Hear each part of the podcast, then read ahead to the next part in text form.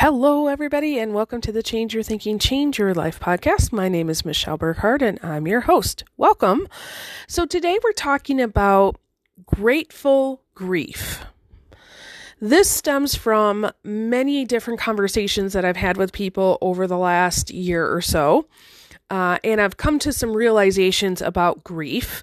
For anybody who knows my story, you know I'm well acquainted with this idea of grief. I'm also well acquainted with gratitude, and I appreciate them both. And when you put them together, I think there's real power. So, you know, that you can have grief from all kinds of things, right? So the first thing that we usually think is the loss of a loved one, right? So my heart goes out to a friend of mine. She has three daughters, actually, and her middle daughter, who just turned 27, was in a car accident, and unfortunately, she passed away this week. So huge love out to that family. So you can have a very sudden and unexpected loss that really comes out of nowhere. You can also have a loss that, let's say, you know, you have a death of a parent. I have a lot of clients who have lost their mom specifically in the last year or so. And many of them have gone through significant long-term illnesses leading up to that loss. And so when their mom actually died, it was like they had done the grieving already. And they got to the point where they realized, actually, this is a really good thing. She's finally no longer in pain, right? You can also have grief from, you know, losses of anything, right? So a job or a relationship or a way of being. A friend of mine, she just recently had a heart attack. She's very young. She's only 47. But now she's being confronted with this idea of, hey, I need to take care of myself. She's been living a very high stress work environment for many years. And so now she's being given the opportunity to take care of herself, but it is changing the way of her life, her way of being, right? So we can have grief and loss over all kinds of things. And one of the things that I found is that as you're going through these transitions of life, which are normal, by the way, right? Anytime we come upon one, especially when they're very sudden to us, it seems harsh, but that is a part of life. That's the dynamic flow of life, the natural ups and downs. But how we approach those natural ups and downs with our thinking and our attitude really will determine the result. Because you can go through this grief and loss and not be grateful at all. You can avoid it. You can try to ignore it. You can actively fight it. And all of those are going to give you a result.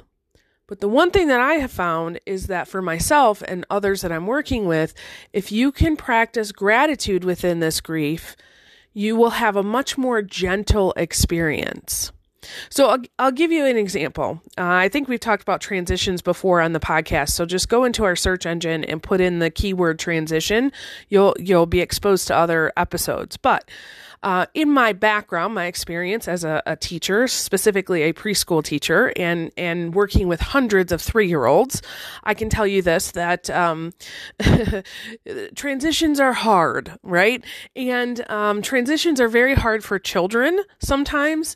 And especially if you don't learn how to deal with them, they become very hard later in life, right? So all of these grief and loss moments I've just shared with you, really those are just transitions. So what we try to do with 3-year-olds when we're having a transition, and one of the biggest ones is cleanup time, or we're getting ready to go outside, or we've got to, you know, wash our hands before we have a meal, right? It can seem very chaotic because there's a lot of things happening at once. Also, there's this notion of, I don't want to clean up because I'm not done playing, right? And so, you know, children don't want to give up what they're doing in order to move to the next thing. Also, you know, you typically have a couple kids who are well ready to be done with whatever was happening, and they're like, yes, let's go, right? And they can sometimes overstep in their boundaries on other children and say, hey, come on, let's go, and be a little harsh. So there's a lot of energy happening during any transition, and you may want it, you may not want it, but how you handle it also determines how other people handle it around you, especially if you're in a leadership or an influential position. So for example, you know, if you're a leader in your family, if you're a parent, right? People are looking to you. They feel your energy during this transition. So what we try to do with children is we try to empower them, right? So if we know that a child has an issue with transition, we try to let them know it's coming up. Hey, just so you know, in 5 minutes, we're going to clean up, right? We also try to give them lots of choices. So we're cleaning up these toys. Which area would you like to start with? Would you like to carry them on your own? Would you like to put these toys in a bin and go put it away? We give them lots and lots of choice so they feel that power, because you do have choice. Now, a lot of people will focus on, Michelle, you don't understand, my parent just died. Oh, I do understand. I lost my mom 13 years ago. I totally understand. However, you have a choice about how you're going to handle that, right? Or, you know, a client of mine lost her job several months ago, right? Very unexpectedly. And she's like, I didn't have a choice in that. No, you don't have a choice in losing your job, but you do have a choice in your attitude and how you're going to approach that. Okay. So what does it mean to be, to have this grateful grief? Well, really it says, okay, I want to be grateful for everything I've received up until this time of grief, right? So let's say you're doing a job transition, and maybe you're actually choosing to go somewhere else, right? Which most people would say, oh, you shouldn't feel bad about that because that's your choice to leave, right? You're not losing your job. You're not getting downsized, that kind of thing, right? But there's still grief in that, right? Especially if you're a people person, to leave a group of people to go somewhere else is often very difficult, right? Or maybe you're leaving a relationship. I have a close friend of mine. She has a daughter I've been working with, and she's 22, and she's got... She allowed me to tell a little bit of this story, by the way. Any stories that I'm sharing on here, I've been given permission to share them, just so you know. I just don't tell names because I don't want to do that. But anyway, so this girl, she's 22, and she's had a relationship with her boyfriend for about 3 years. And to make a very long story short, it has become very relevant to her that he is not ready to make any sort of commitment, and she needs that right now. She's trying to look at her life and make some life decisions. And if he's not going to make a commitment, she has to make that commitment to herself. And so she has a lot of grief. She still loves this person, but he's just not ready to do that kind of a life yet. And so she's going through a lot of grief. Now, one thing that we try to do in these times of grief is we try to make the other person, or maybe your boss or your job, whatever it is, into a bad guy, right? So that you can leave. So, you know, I really counseled this 22-year-old, listen, don't make him into a bad guy. He's not a bad guy. He's doing the best he can with what he's given in life, right? Don't make him into a bad guy. You can make a choice for yourself without turning him into a monster, right? But be grateful for what you have experienced in that relationship. Be grateful for what you've experienced in that job. What have you learned? How have you grown? What relationships have you developed while you were there, right? So you have a loved one who has died. What beautiful, wonderful things came out of your relationship, right? It doesn't discount your grief. It just says, listen, in the midst of all of this grief, there was really good stuff. And especially if you're making a transition where you're choosing to go to something else, you're not being kind of forced out, but you're choosing to go somewhere else, you definitely want to have gratitude, especially if you know that you've got that transition coming up. So several of my clients, they're working on their transition plans out of to retire or to go into, you know, another business or a side hustle, that kind of thing. They know that they've got this transition coming up, and so they're trying to be very, very thankful and grateful for what they have right now, and really appreciate that, so that when they leave in this attitude of gratitude. because you take you wherever you go, right? And so if you turn someone else into a bad guy, you know, maybe it's your boss and you say, oh, this guy's just a real jerk, right? And you have that kind of an attitude. When you go to your next job, you take that with you. Okay? Whether you believe it or not, it's going to affect you. So really, you know, to look at these transitions and these griefs and losses in life and hope that they don't happen, that's arguing with reality, because that is a part of life, right?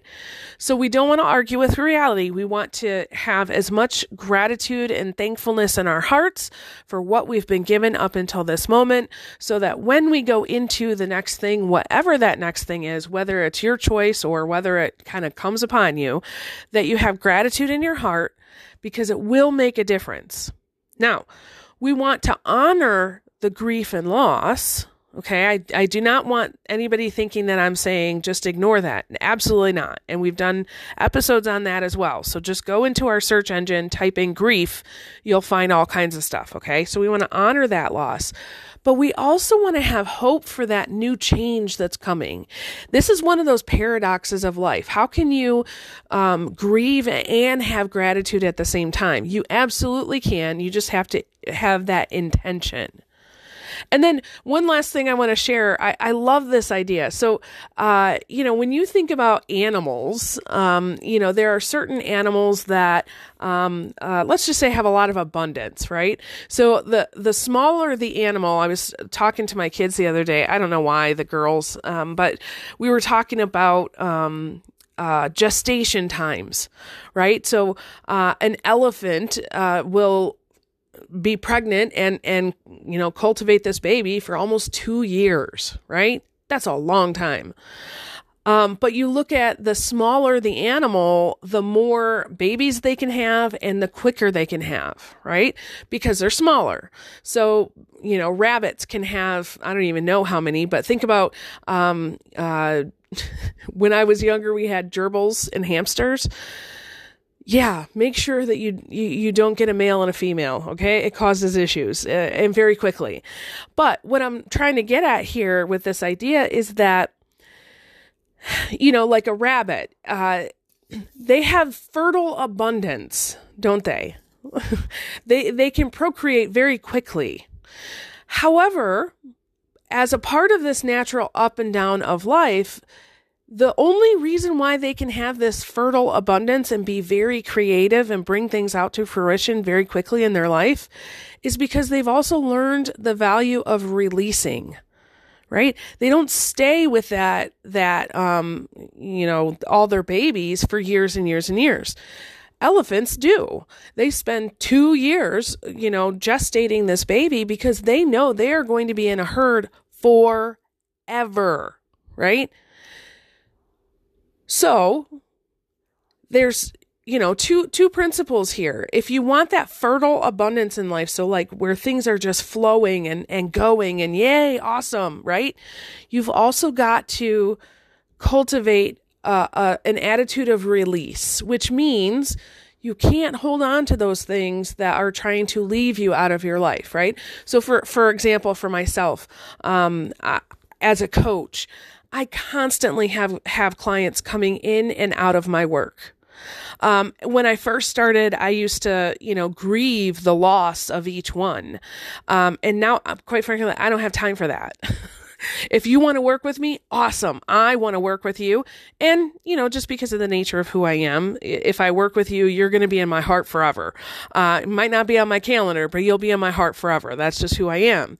However, I don't have time to sit and grieve the loss of you as a client. I have to move on because there's other people that want to work with me, right? And I'm constantly thinking about how can I work with other people in various different ways. Might not be one-to-one, but how can I impact and influence other people so that they can fulfill their dreams? So I want to have this very fertile abundance, right? But that means I've got to move quickly and I can't take time to, you know, kind of wallow, right? I've got to release. And And, you know, the elephant principle is at play too, because what I'm trying to build in my business is taking a long time to build, which sometimes, you know, frustrates people that work with me, because I do try to get them to build a very solid foundation of their business. And they're like, no, I want a quick fix. It's, no, you don't. You don't want a quick fix. You want something that's going to, you know, build forever and have a lot of impact and influence and be like the elephant principle, right? You don't want a business that's like a bunny that in 3 months is going to close and you'll have to start again. You don't want that, right?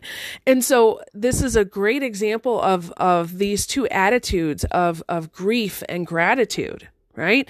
So how can I appreciate what has come into my life and also appreciate it when it leaves my life, right?